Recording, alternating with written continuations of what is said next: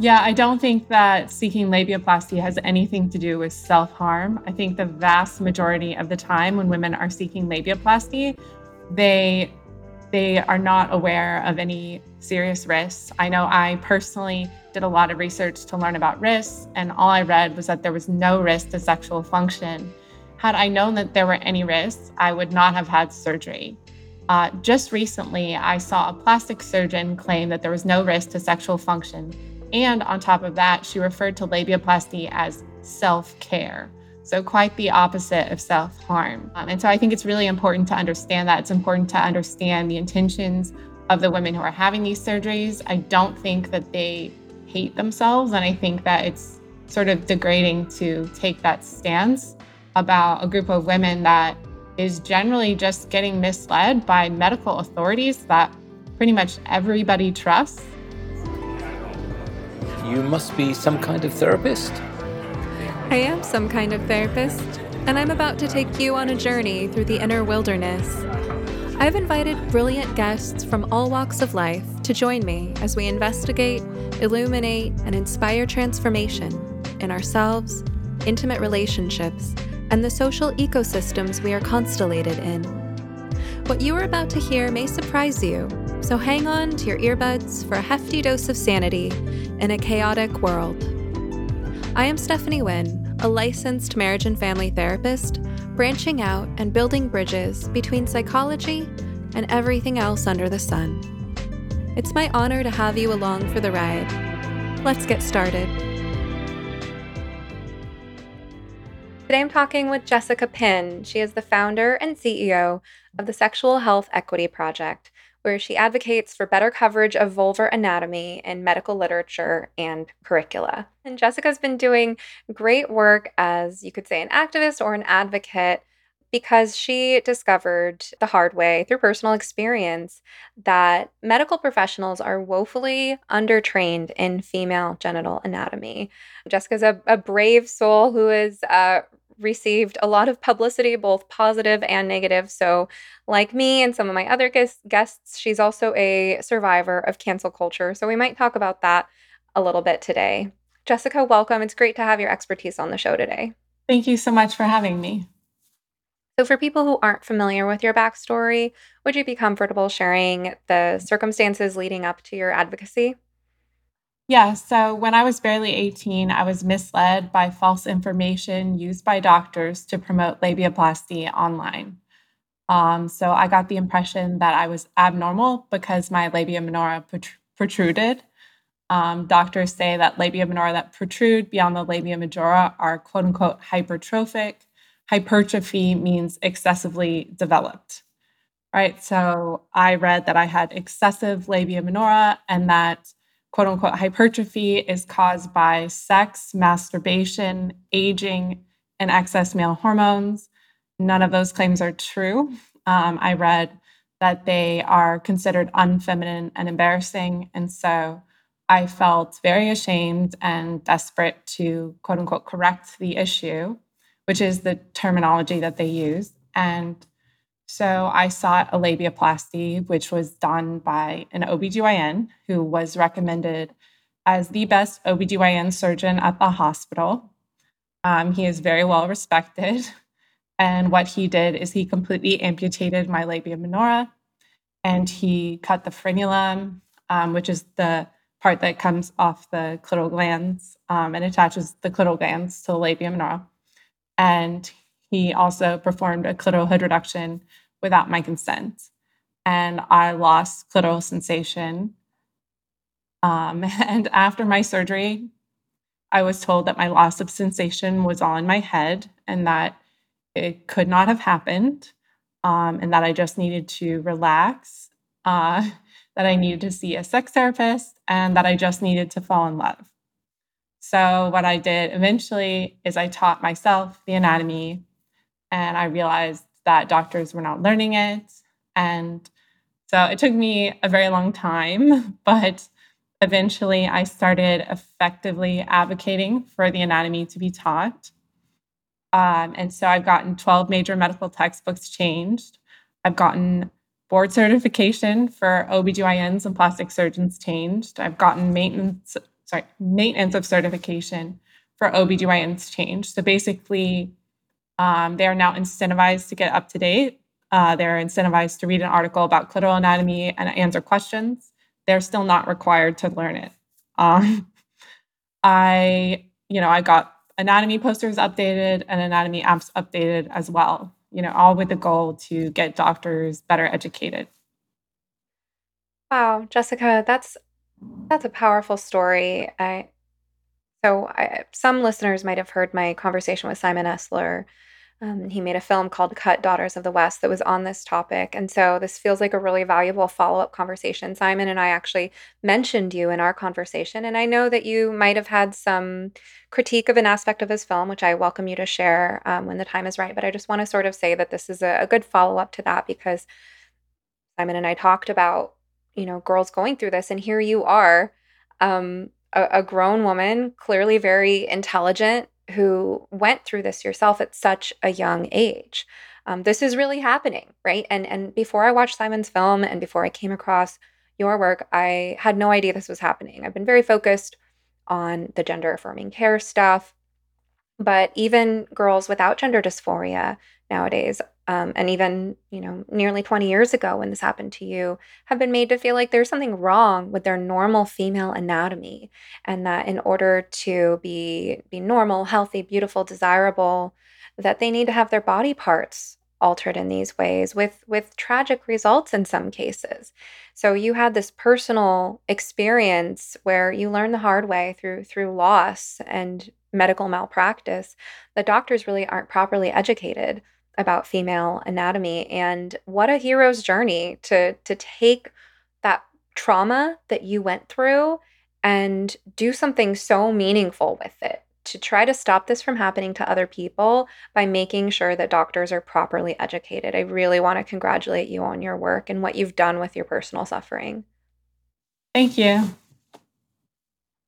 I did want to create space just in case there was something you had to say about Simon's film because I feel like something happened on Twitter where you like wanted to correct something that he said and I know that Simon would be open to hearing what you had to say.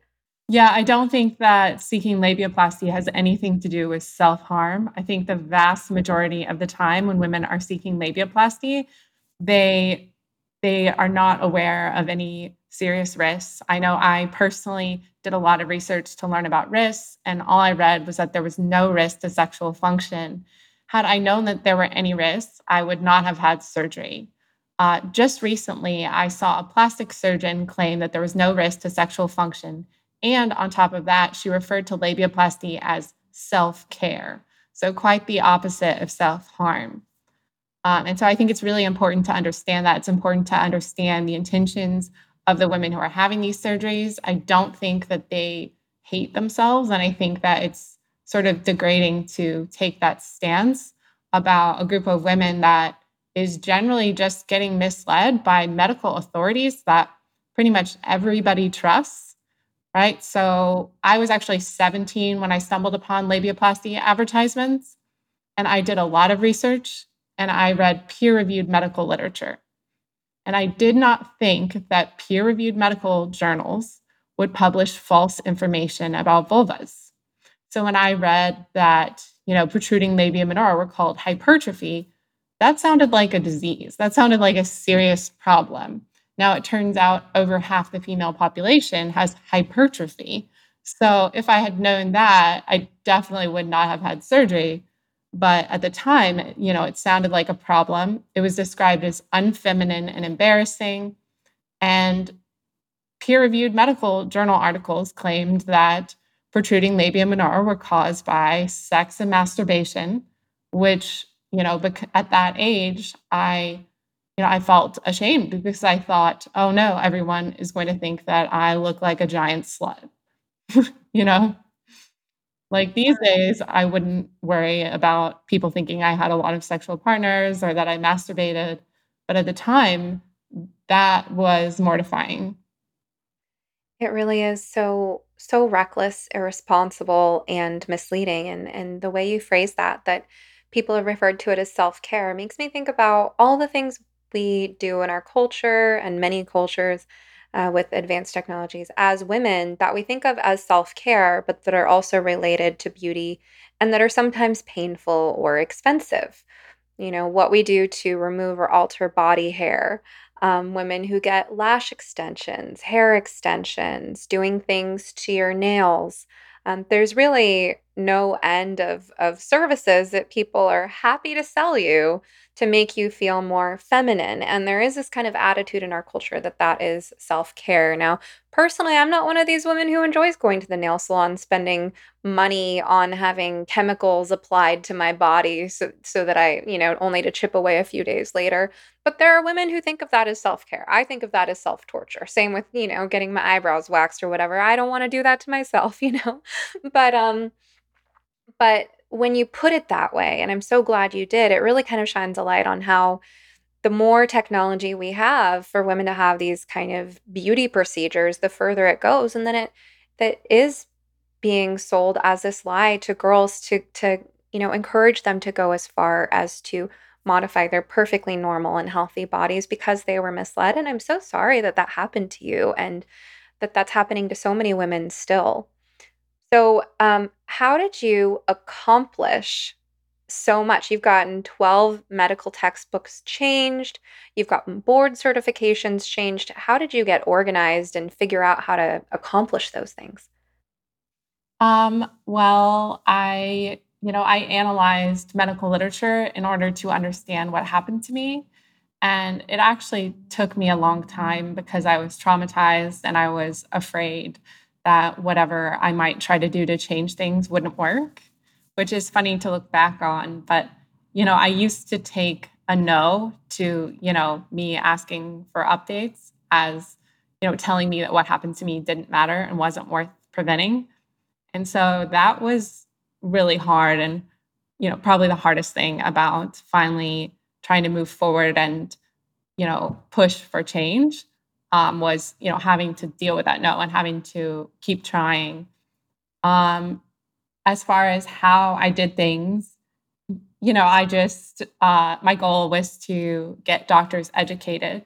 So like for one i wanted surgeons who operate on vulvas to learn anatomy that they operate on. And then the other thing that i've tried to advocate for is for surgeons to not misinform um, right? Because they use blatant medical misinformation to advertise procedures. And I have focused mainly on the anatomy part because I feel like that's the least controversial part, you know? Um, and I focused on the clitoris. And uh, the reason I have gone after textbooks is because when I first reached out to professional medical organizations, they would not do anything and so getting textbooks changed was just another thing I could come up with. In the course of my advocacy, I have just done everything I could come up with to do. And a lot of it has been maybe a little bit weird. You know, like at one point, I met with a head of patient safety at the hospital that my dad works at. So my dad is a plastic surgeon. So that helped a little. But what's funny is he actually had no idea how to get any changes made when this started. So it was actually me who figured out how medicine is organized, you know, who dictates, you know, how privileging works, how board certification works. For some reason, my I guess it never occurred to my dad that he could change those things, right? Like, like there's a group of people on the American Board of OBGYN and they decide what OBGYNs have to know, you know, and then there's you know, a group of people in charge of the American College of OBGYN. And they dictate the core curricula for OBGYNs and they publish committee opinions. So I got them to change their committee opinion on female genital cosmetic surgery. It still misinforms, just in new ways, right? it's hard to get them to get things right. So that's been really interesting is even when I get changes made, it's rarely done right. Like there are still always mistakes, even in the updates, right? Um, but yeah, so I guess I just, you know, I just figured out, okay, I can just look up the people who author the textbook, author and edit the textbook, and email them. So I've pretty much done most of my advocacy by just emailing. And I've done a lot wrong, right? But I just figured, okay, there are people behind all of these decisions. And so I just have to get to those people, or I need to get to somebody who can get to that person, you know. So that's Incredible. how I do it. Email can be such a powerful tool. I try to remember that because I get I get so flooded with emails. When I try to remember, it's like there's so much you can accomplish this way, and and anyone can do it, right? Anyone can do what you did about any issue they care about. They can do their research as to, well, who knows what about this? Who makes decisions? Have they heard from their constituents in a way? I mean, you know, we have our elected representatives and we're their constituents, but also these people who sit on boards in some ways, they're like, they're kind of like our representatives too, right? They're the ones representing the decision making in certain industries. So that that just sounds so impressive that you took that upon yourself to just kind of figure it out and and reach out to people. So um so it sounds like one of the myths uh, excuse me, myths that you've busted is the myth of hypertrophy. That according to the definitions of hypertrophy that were being provided, normal women have abnormal growth. So, how can that be, right? If the average woman's labia are too big, then how do you know they're too big? Sounds like that's one of the myths that you've busted. Um, and then you've also provided accurate information about the shape of the clitoris. Um, yeah. So, basically, when it comes to hypertrophy, doctors will say all labia minora are normal and so, one problem was when I was 17, I had read that it was recommended to tell all patients that they were normal, no matter how their labia minora looked. Meanwhile, I was reading that all protruding labia minora are considered hypertrophic and excess. Right. So, doctors to this day will say all labia minora are normal, that labia minora come in all shapes and sizes. And then they will say if they protrude, then they're excess and they are hypertrophic, then they will benefit from getting reduced. Do you see what I'm saying? Yeah, benefit. I mean, what does that mean? It seems like it's been sold as like as if there's a mental health benefit, as if you'll feel better about yourself. Like this is what you need to do for your self-esteem. Exactly. Yeah. I mean, they will say things like protruding labia minora cause distance in relationships. Stanford said that they cause a dark cloud over relationships. So even very prestigious institutions are publishing this sort of thing. Um, I've seen them called unacceptable. Um, yeah, I've seen them. Sorry, know, I, just want to make a joke. Like I just, I just want to employ some dark humor. Um, and I'm totally gonna mess it up because I'm already laughing. But I'm just thinking, like, I, so I'm I'm a marriage and family therapist, right? And I just want to like crack a joke about how many couples come to see me because of the dark cloud cast by the woman's hypertrophic labia minora. It is. I'm sorry, that's not a problem I've ever heard of in marriage counseling. Yeah, and that was um, on Stanford Medical School's website or Stanford Medicine's website. Wow. It's shocking. Um, and they'll say, um, you know, that they cause self esteem problems um, that they prevent women from engaging in certain activities. You know, because like if women are too self conscious, then they won't want to let their partners go down on them. But mm-hmm. the way that mm-hmm. it's written is as if the protruding labia minora like actually stop these activities from happening. Um, they'll talk about how they cause problems during sex. However, a recent study showed that there is no correlation between objective labia minora size and physical complaints and most physical complaints are sexual complaints. So the majority of women saying that they have a physical problem with their labia minora are complaining of a sexual problem.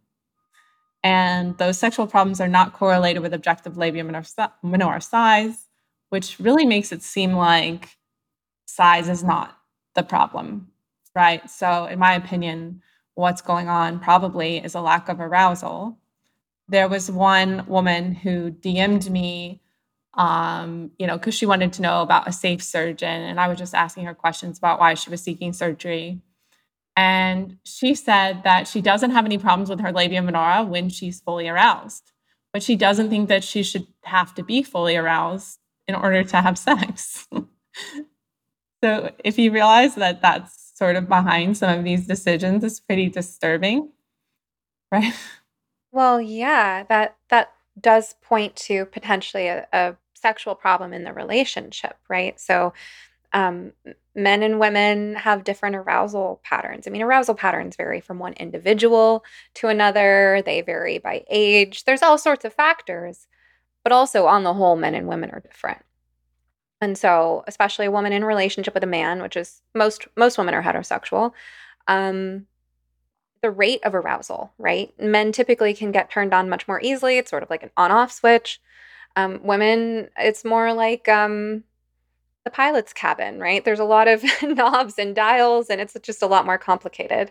And um, so, for women to become aroused, there might need it might need to be a more a slower process. There might need to be more emotional connection, more sensual connection, um, and it would make sense that in some relationships, couples can have sexual problems if the woman feels any pressure whether whether her male partner is putting that pressure on her or whether it's just coming from her own anxiety. But if the woman feels pressure to become aroused as quickly as her partner does or if she lacks the confidence or the communication skills to communicate to her partner what will help her soften and open up and feel more receptive and ready for sex yeah i do think that so I tend to be skeptical sometimes about some of these stereotypes about like how fast men and women get aroused and the ease of female versus male arousal in general. Um, and one thing that I was thinking about is how a lot of the time the way that like the traditional model works, largely I think because of sexual double standards, is women wait for men to initiate. But it seems like if men are the ones initiating, they sort of have a head start you know? And I was actually looking back at my relationship in college, and our whole arrangement was basically he said, Jessica, I always want to have sex with you. So, how about you just let me know when you want to have sex, and I will just have it whenever you want.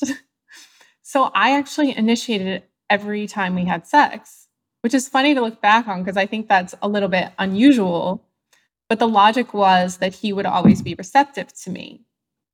Meanwhile, if you think about it, a lot of people have the reverse scenario where the woman is not initiating, but then, but she's supposed to always be receptive.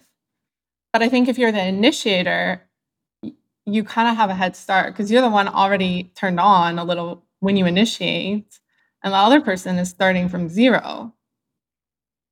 I mean, I don't, I don't and know. It, I think that's a good point, and it also brings up how a person initiates. And I might believe in those stereotypes more than you do, um, just based on you know the practicalities of my experience as a marriage counselor. Um, mm-hmm. It doesn't mean doesn't mean I judge people who don't conform to stereotypes. It's just that certain stereotypes about things like what men versus women want in bed they they're stereotypes for a reason because people have observed patterns, right? So, um, yeah. you know, my my view on that though is that how a person initiates. Um, I think it's very common for a man to think that he's initiating because he's initiating the way that he would want, let's say, his wife to initiate with him, but it's not necessarily the way she wants initiation, right? It could be that his way of initiating feels too much too fast and that her maybe preferred way of initiating might be more subtle, right? And that's another thing is that sometimes men don't pick up on more subtle cues um, that women are giving that are flirtatious or that would kind of uh, lead up to things. So I think you know we've kind of branched off into this and I, hope that part of the conversation is interesting to some people but but i think the way that we got here to kind of uh, bring it back was that you were talking about people who've reached out to you and that Oh. Um, some people who seek, some people have sought labiaplasty because they felt like their labia were um, mm-hmm. in in the way, but that actually turned out to be only if they weren't properly aroused. So maybe that's more of a sexual relationship and communication issue rather than an indicator that there's anything actually obstructive about her her anatomy. Yeah, that's what I tend to think. Though, you know, I realize that there are extreme cases and I don't want to invalidate anyone's lived experience with that. I know I personally didn't have any problem with my labia minora when I was a teenager. So, and I never had any insecurities until I saw what surgeons were saying. How are you sleeping? Sleep is a foundation of mental and physical health, equally important to nutrition and exercise, yet it's often the first thing to go during times of stress.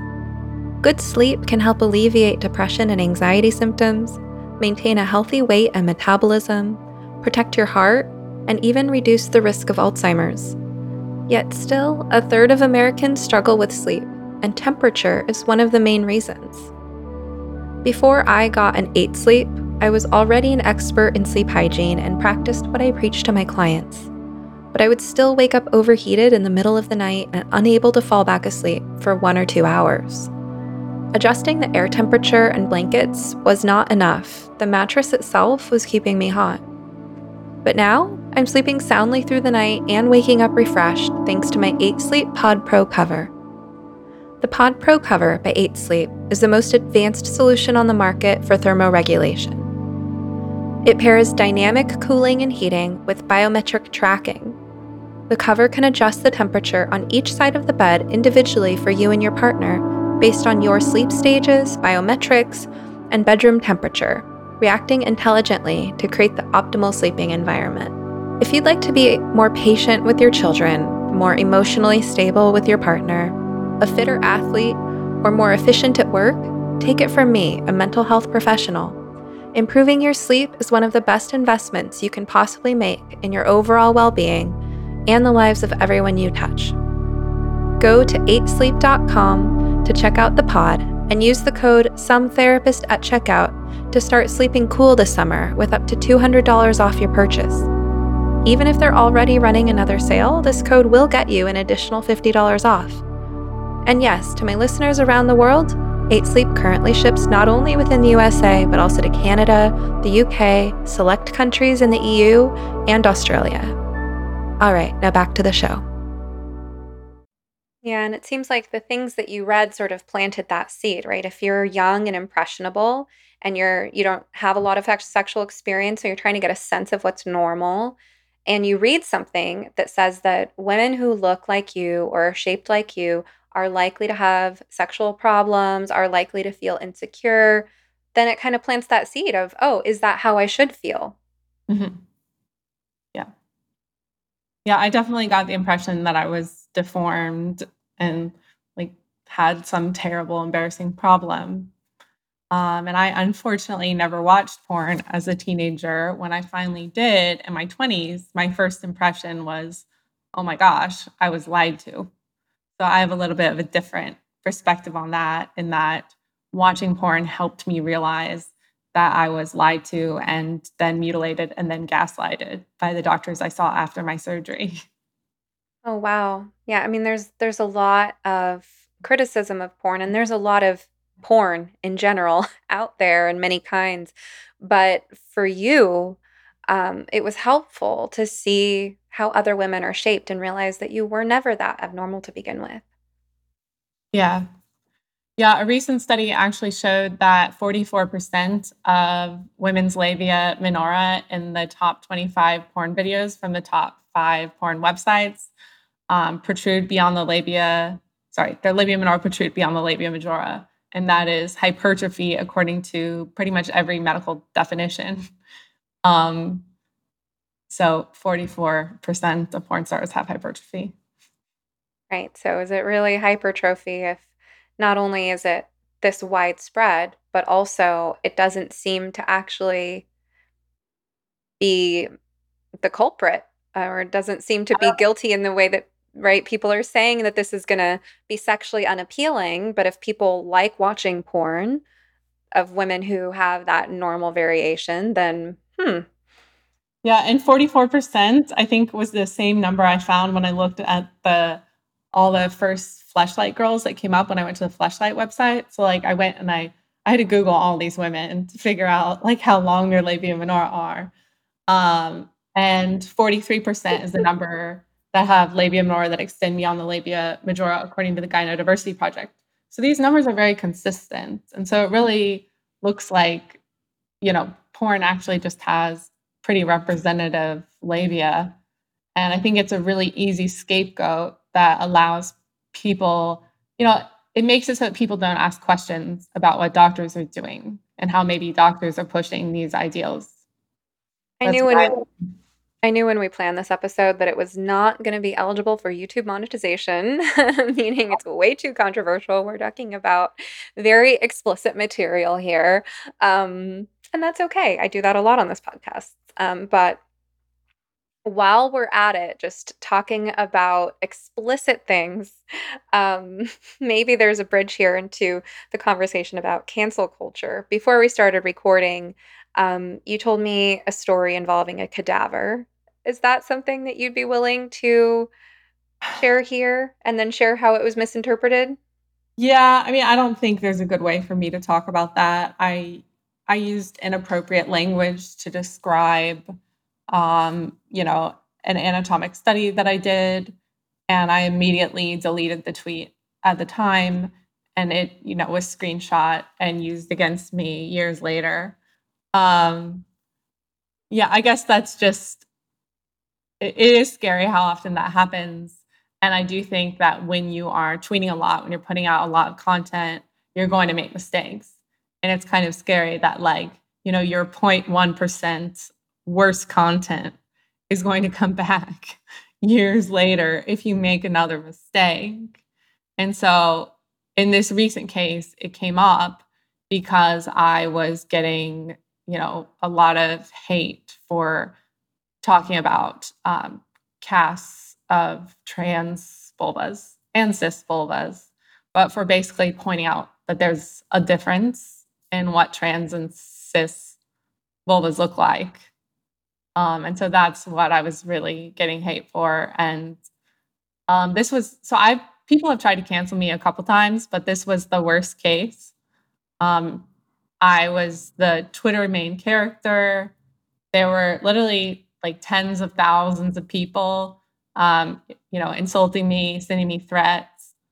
I used I used an app called the Block Party app, which is actually really useful because what you can do is you can automatically block everybody who likes certain tweets. So you can just set a tweet like yeah, it's not active anymore. It's not? No. I used it for a while too. Yeah, I know. What happened? Um, Twitter updated its algorithms with Elon Musk and now Block Party, Party can't work. I guess they're like doing a beta test on some new thing. If you go to their website, you can probably test drive whatever they're working on next. But but anyway, you would mega blocked people. Oh wow, that's kind of terrible because that was really yeah. important for me to be able to control the harassment that I was getting. I, I know, I know the feeling. Um, wow. Um, yeah, and it's really hard to deal with. Like, I think it's really easy easy to judge how a person reacts when they have, you know, thousands of people attacking them. Um, it's much harder to actually be that person. I think. Absolutely. Like, I had really bad anxiety. I think other people maybe have an easier time stepping away. But for me, when I have people on Twitter telling me, get off the app, delete your account, it makes me not want to step away. like, I just can't walk away from a fight. It's a bad problem. Hmm. So, what does it do to you? Um, what does it do to me getting attacked like that? Yeah. I mean, I think that it I mean, I think it like affected my nervous system sort of. Mm-hmm. You know, like it puts you in fight or flight mode. And I think I'm a little bit of a fighter. So mm.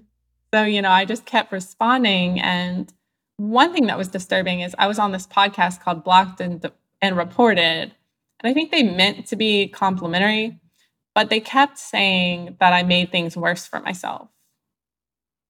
And I really don't like that because basically they were saying that the way that I doubled down, you know, made things worse for myself. And so there's kind of this idea that, like, oh, you're supposed to just capitulate or else you deserve the extreme harassment. And that's that's kind of odd or you know people either wanted me to capitulate or walk away. I guess i could have walked away but then people were accusing me of being a coward also. Right. Oh people who are people who are determined to vilify you will find any way of twisting your behavior. You you zig they zag Right. And and I discussed this with James Lindsay on a recent episode. Um, we talked about psychological warfare on episode 66. And uh, there's a clip of that um, that just came out on, on Twitter and YouTube where he specifically talks about the dynamics of struggle sessions and what he learned from um, studying uh, Maoist struggle sessions and how he sees those same tactics being employed in American so called diversity, equity, and inclusion stuff, as well as in these kind of online dynamics, these these Twitter storms. Um, so, anyone interested in that topic, if you haven't already listened to my episode with James Lindsay, please check that out. It's a, it's a good one. Um, but I, I completely sympathize with what you've been through online, Jessica. I've I've been through waves of that myself, and I honestly think it's part of the reason that I was chronically ill for a year and a half, and I seem to finally be coming out of it. If I'm if, if I'm understanding my body's signals correctly. Um, because of the the role of stress, it felt like it kind of broke my nervous system. Um, and I ended up with a disorder where certain aspects of my autonomic nervous system weren't working very well. Um, so I, I, understand that feeling, and I think I'm like you, where I go into fight mode and um, rise to the occasion, but your stress response kicks in, and um, it can be it can be terribly distracting and it really hurts. I think that's that's the hard part, right? Is that we sometimes wish that we could just stop caring what other people think if they're going to be so uncharitable, if they're going to twist our words around. Um, in the the attitude that I know I'd like to have sometimes is I'm here for the people that I'm here for, the people who are resonating with my message, the people who are, you know, perceiving me in the way that I'm intending to come across and who feel like they're benefiting, those are the people I'm here for. If there are people who are not resonating, they don't like my personality, they don't like my face, they don't like the way I said that thing, I remind them of their sister who beat them up growing up or you know whatever it is that they're going to project onto me or whatever it is that's just not fitting like I they don't need to pay attention to me like there there are other people in the world they can pay attention to. Life is precious, life is short.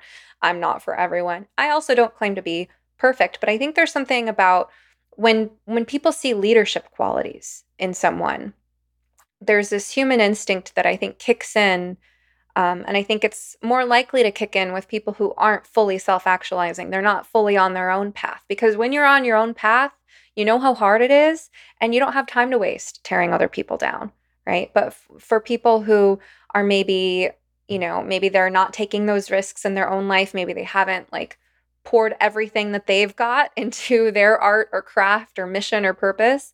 Um, it's really easy to see people who are in some kind of leadership role like you or or me and kind of put us on a pedestal and then want to knock that pedestal down. So it's kind of this like two-dimensional cardboard cutout version of a human being that lives in their mind. And uh, then there's all these assumptions that come with that, right? That just because you've assumed some kind of leadership role or people have put you in a leadership role because they follow your guidance, that that necessarily means that you think that you're perfect or that you think everyone should follow your advice. I know that's certainly not how I feel. I just feel like I'm I'm doing my mission, my purpose. It's going to click for some people. I never claim to be perfect. I never and I'm I'm kind of a reluctant leader too. Like people call me a hero and I kind of freak out inside because I'm like that's a lot of pressure, you know? I just cuz I know that when people are projecting their hopes, dreams, things like that onto me thinking I'm going to solve their problems, that I'm always one step away from disappointing them. And the moment I disappoint them, there are certain individuals who I'm I'm happy I can count on to have a mature response to that and just see me as a fellow human being, but there are a lot of people for whom that kind of rage and vitriol kicks in, right? That instinct to to burn the witch. and it's scary. I've been on the receiving end of it so many times.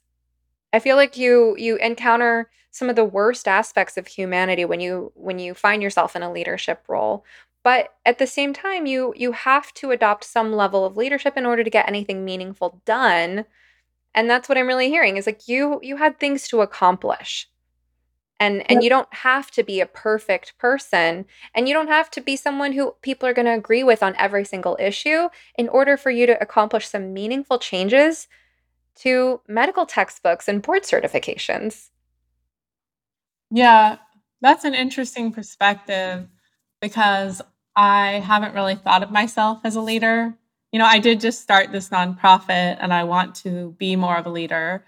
And also, in applying to business schools, I wanted to convey that I had leadership qualities.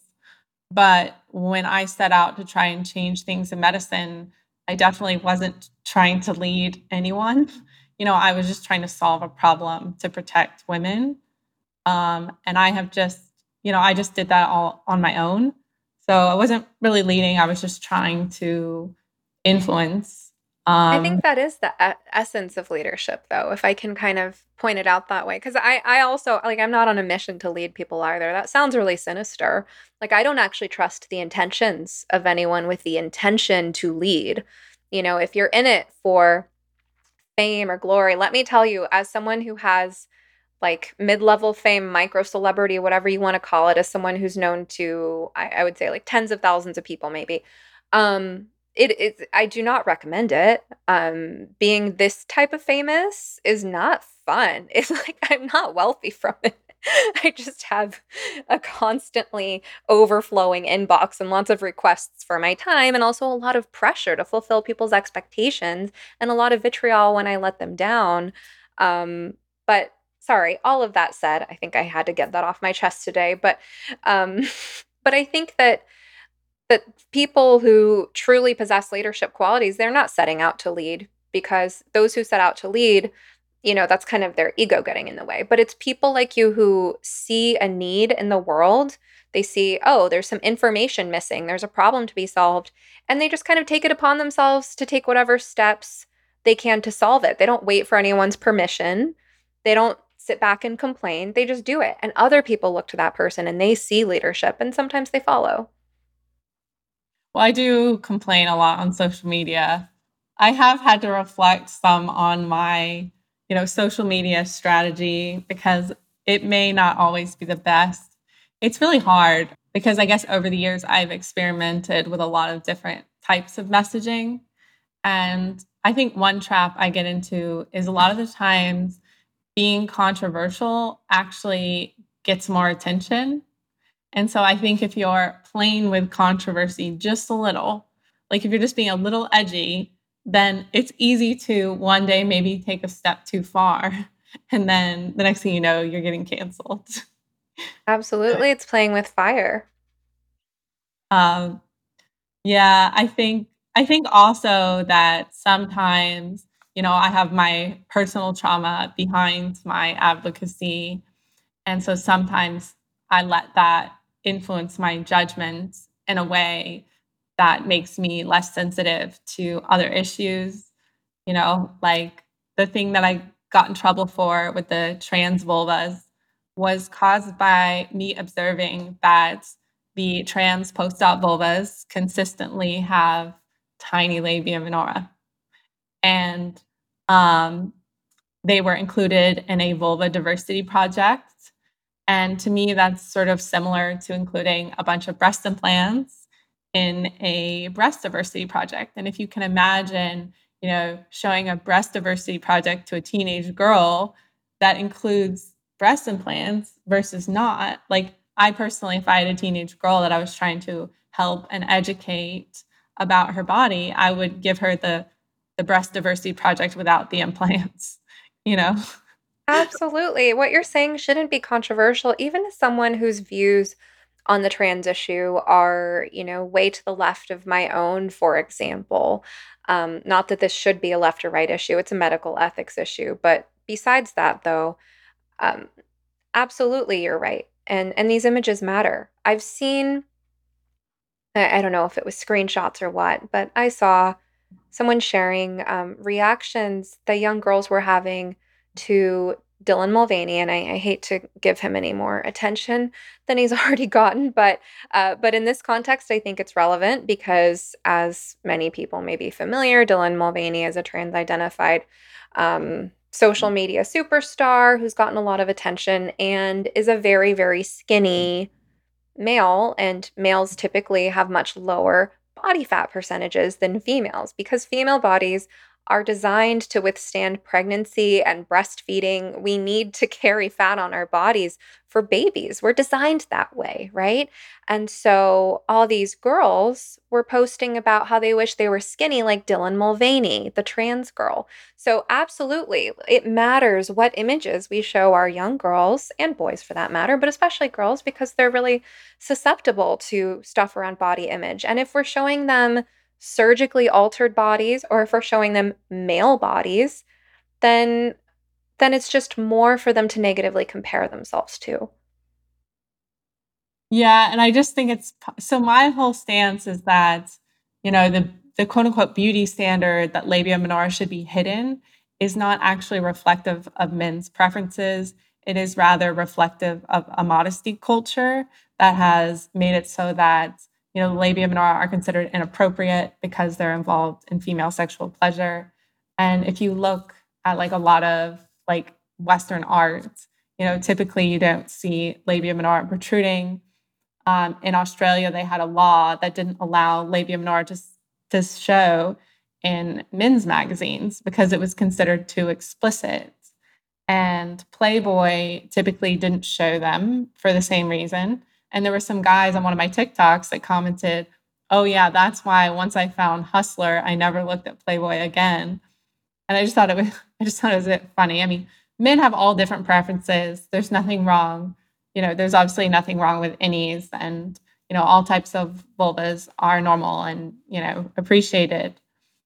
But it is just interesting to me how I think that this beauty standard has its roots in you know, cultural suppression of female sexuality, um, much more than any real aesthetics standard, because it doesn't really make much sense because, you know, the labia minora are reflective of, you know, they tend to get bigger with puberty. They're reflective of healthy hormones and they engorge with arousal. So it wouldn't make sense to find them sticking out unattractive. And as for, I mean, I guess the only thing would be like, you know, conceptualizing genitals in a simpli- simplistic way where you think, oh, if they're hidden, that's feminine, and for them to stick out is masculine, you know, like that. But anyway, in general, it doesn't make sense to me. And in general, I think it's a little disturbing how they they make all the post-op trans vulvas in this cookie cutter way. They also are not anatomically correct, or a lot of them and I think, you know, they've improved their surgical techniques. But one thing that's been disturbing for me over the years is hearing about doctors who couldn't tell the difference. So, like a long time ago in 2011, when I first had what happened to me recognized for the first time, a doctor told me that I could go see a trans surgeon to get repaired, and that the trans surgeon was so good that a doctor hadn't been able to tell the difference. And then I remember looking up the post op results and being sort of horrified that the doctor couldn't tell the difference. Because basically, I had for years been going to the doctor, you know, trying to figure out what was wrong with me and having them tell me, like, oh, you're normal, you look normal. And like, I was obviously mutilated. And so then when I see anyway, sorry. I just I just think that doctors should know what like intact female vulvas look like. Sorry, but it sounds like a bogus advertising slogan to me. It's like I can't believe it's not butter. It's like that, right? Doctors can't tell the difference. It's Does anybody really believe that? Yeah, and now just saying that I could tell the difference got me all kinds of hate. Right? So just just saying I can tell the difference between a trans post-op vulva and a cis vulva got me a, a ton of ire. Granted, I didn't need to say, you know, the mistake that I made, as I said, a lot of post-op trans vulvas look mutilated. And that was, I think, you know, unnecessarily mean. I, I didn't mean it that way when I said it, you know, because I was I was thinking more of, you know, like what it means if people can't tell the difference between mutilated anatomy, mutilated cis anatomy, and intact anatomy. And I was thinking more in terms of okay, if someone like me gets harmed, I want them to be able to go to the doctor and I want the doctor to ask them if they're okay.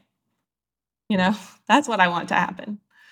Um, so I was thinking about that. I wasn't thinking about the post op trans woman who feels like I'm saying something negative about her body, you know, and I'm not meaning to do that. However, where I draw the line is with like science.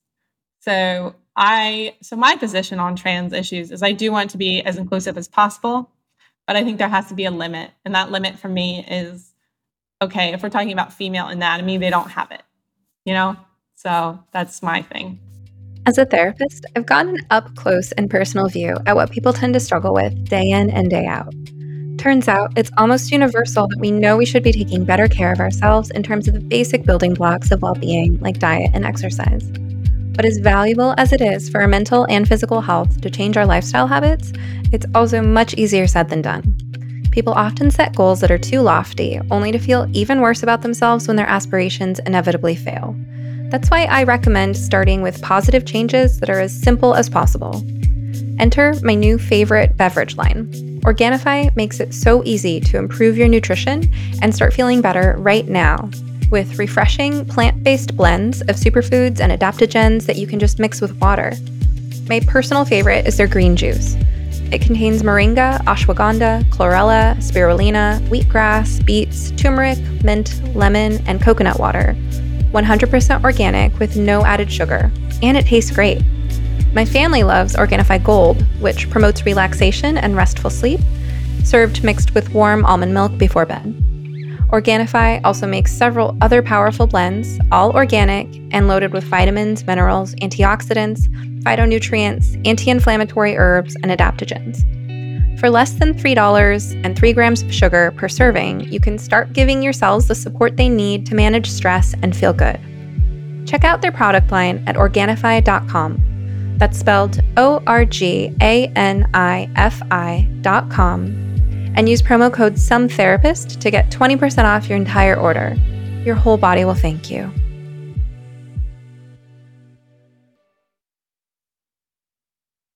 Absolutely. And there is a lot of um, pressure on normal and fair people to essentially reinforce other people's delusions or self image, uh, to put it more politely, about themselves as if that is necessary for their well being, right? So here you were speaking truth, you were saying something honest. As someone who has researched this issue as someone who has studied female anatomy and looked at many vulvas in the process of discovering what is normal and healthy and how to educate doctors properly, you have more expertise than maybe the average woman in uh, looking at vulvas.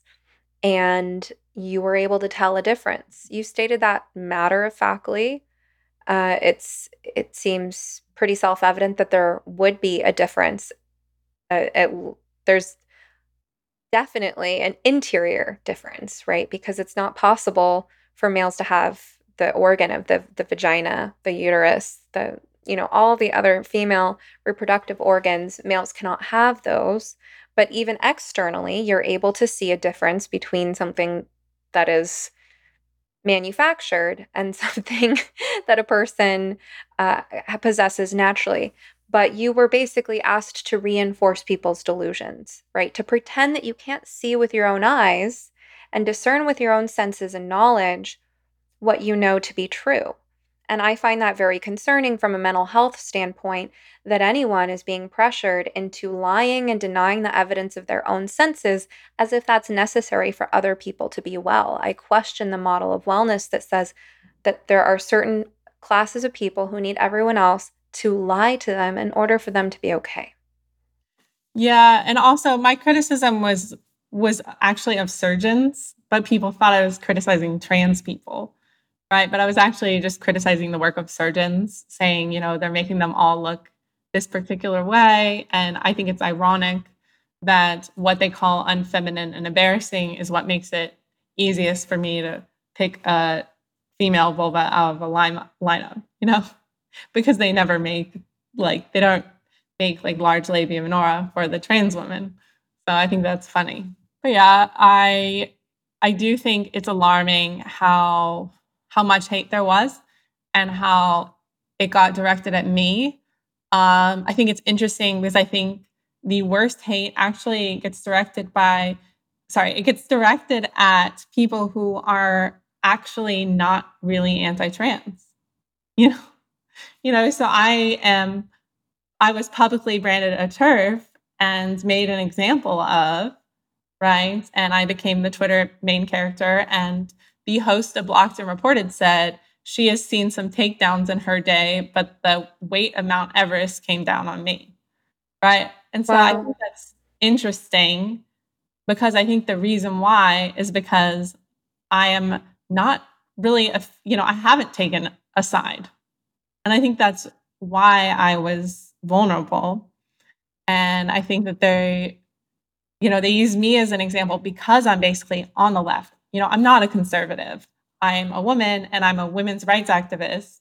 So I'm pretty like superficially affiliated with the left. And so I think that's why they went after me and they don't go after people who are blatantly transphobic, you know? Well, they certainly do blatantly go after people they they label transphobic. To me, that word has no meaning um, because it's it's a made up word to describe uh, the phenomenon of anyone having any degree of issue, concern, disagreement, um, or hesitation toward a, a novel concept that they made up to describe something that requires radical social reorganization and has a lot of ripple effects on a lot of people. So the words like transphobia have no impact on me, but I hear how you say like it does leave you in a vulnerable position because you do see people on I mean, I'm guessing both sides of the political aisle, but especially people on the left as um you know, people whose whose opinions you care about. And so given that you're coming from this place of wanting people to see you as inclusive and fair minded um, and caring about what other people think, regardless of their identity, um, that could leave you really vulnerable to hurt. You know, and, and part of how I've managed um, some of the the hurt and fear of the things that have happened to me has been through making some decisions about you know what behavior I'm willing to tolerate and that um, if certain people are going to come at me in a certain way, um, that, you know, to me, that sort of disqualifies their opinion because I'm a pretty fair minded pe- person myself. I don't go skewering people, I don't go doxing and threatening and harassing and dogpiling people. I try to be pretty charitable and I criticize ideas. You know, I do scrutinize, but I criticize ideas and behaviors and actions and trends. I don't scrutinize people, right? And so if someone's going to direct that kind of energy toward me and treat me in such an uncharitable and hostile manner that I would personally never treat someone that way myself, then for me that's a little bit of um that's a bit of a barrier. But it's it doesn't mean that things don't get through and that they don't hurt. Yeah, I mean what they do is character assassination. Mm-hmm. Um, so they went after everything that they could go after. They dug up every single mistake.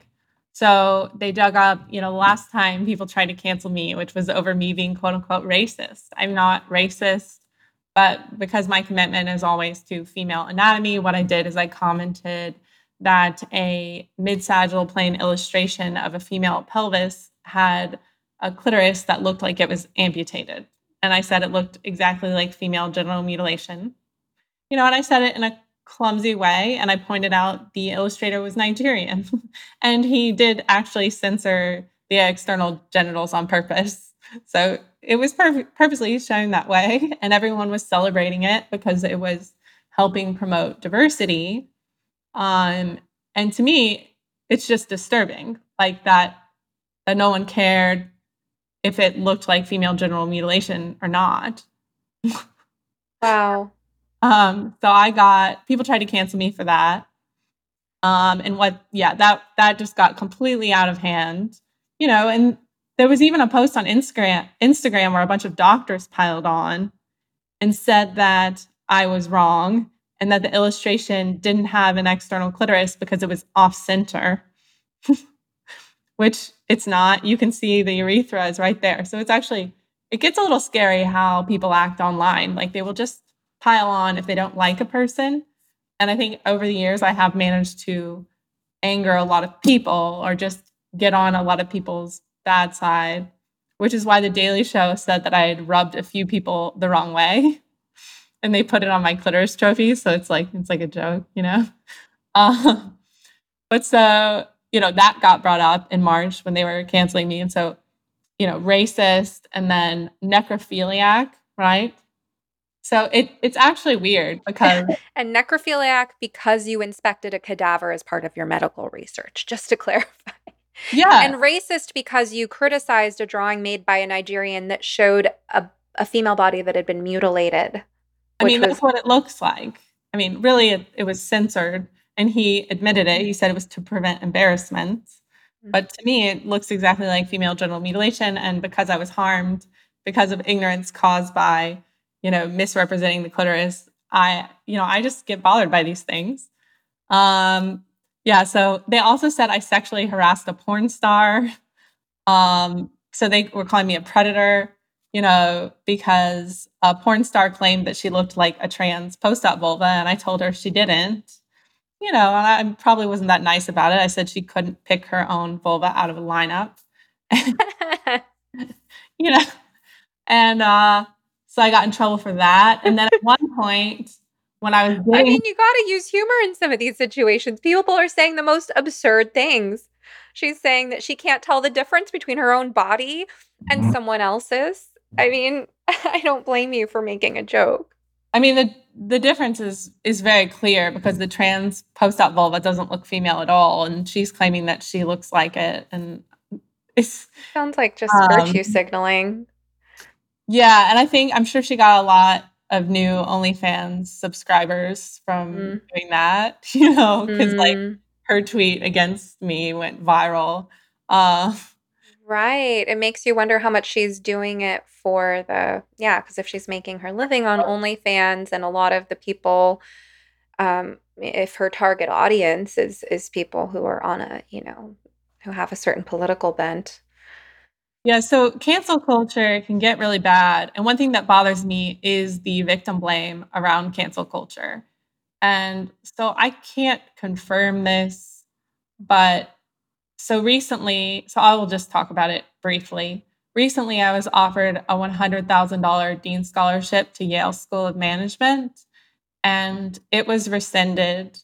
Um, and it was rescinded at least partly because of my social media, which they said was unprofessional and immature and disrespectful. And I, I won't pretend that my social media is always perfect.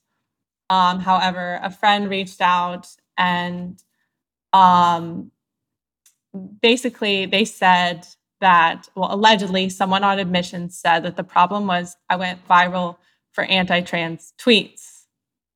And allegedly, she said that it wasn't a problem if I had anti trans beliefs, it was a problem that I went viral and I got all this negative publicity that they didn't want to be associated with. And I can't, you know, I can't confirm this, but it sort of it was a little bit discouraging to hear, right? Because I would I heard this when I was trying to figure out whether to appeal it or not. Um, and I do think that, you know, I have like now when people Google my name, they see that I'm a racist sexual harasser, you know. And the other thing that was really hard is they used my trauma against me, you know. So, like for me, I've gone public with this very personal, traumatic event that, you know, was really, really hard. And I've done it because I wanted to stop it from happening to others.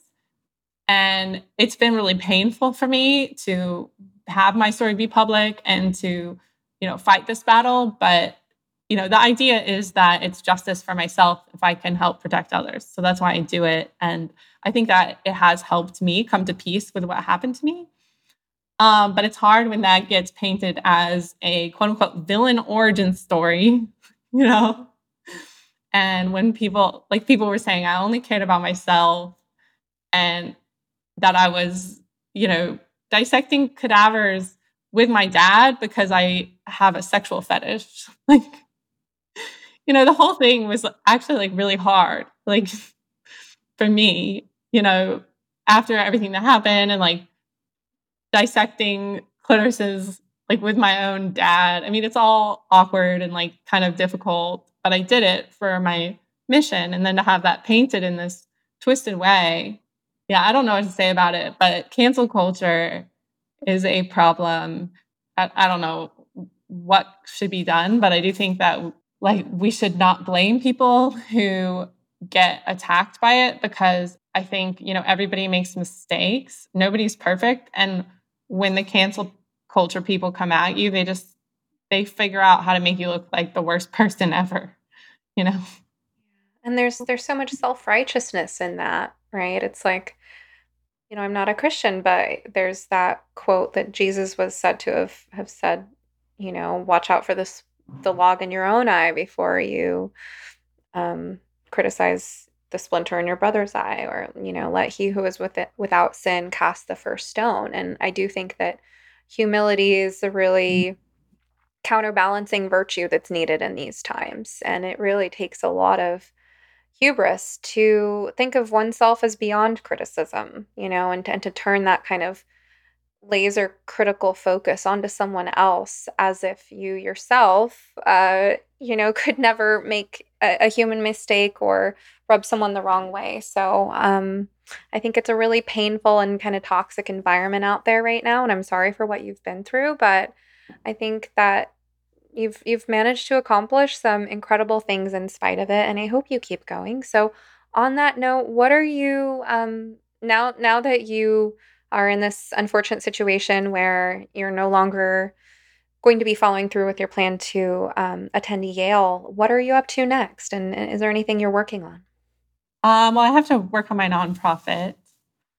Um, and i was going to apply for some normal jobs actually some boring ones, and hopefully the cancel stuff out there won't hurt me too badly. Okay. Um, so you're working on the Sexual Health Equity Project. And is mm-hmm. that just a continuation of what you're doing with the advocacy for better coverage of vulvar anatomy? Yeah. I'm just trying to incorporate other people and hopefully raise money and, you know, figure out how to fund like different projects to help get people educated. You know, um, it would be nice if I had my own posters made because even though I got posters updated, they're still not as good as I would like them to be. Um, you know, I would like to fund research if that were possible, you know, things like that, because there are still things that need to be done. Um, I made a whole list of all the things that I would like to do. And if uh, there is anyone listening who might have a job for you, since it sounds like you're also looking for sort of a, a day job, um, yeah. what what type of work are you looking for? Um, well, honestly, I was thinking consulting.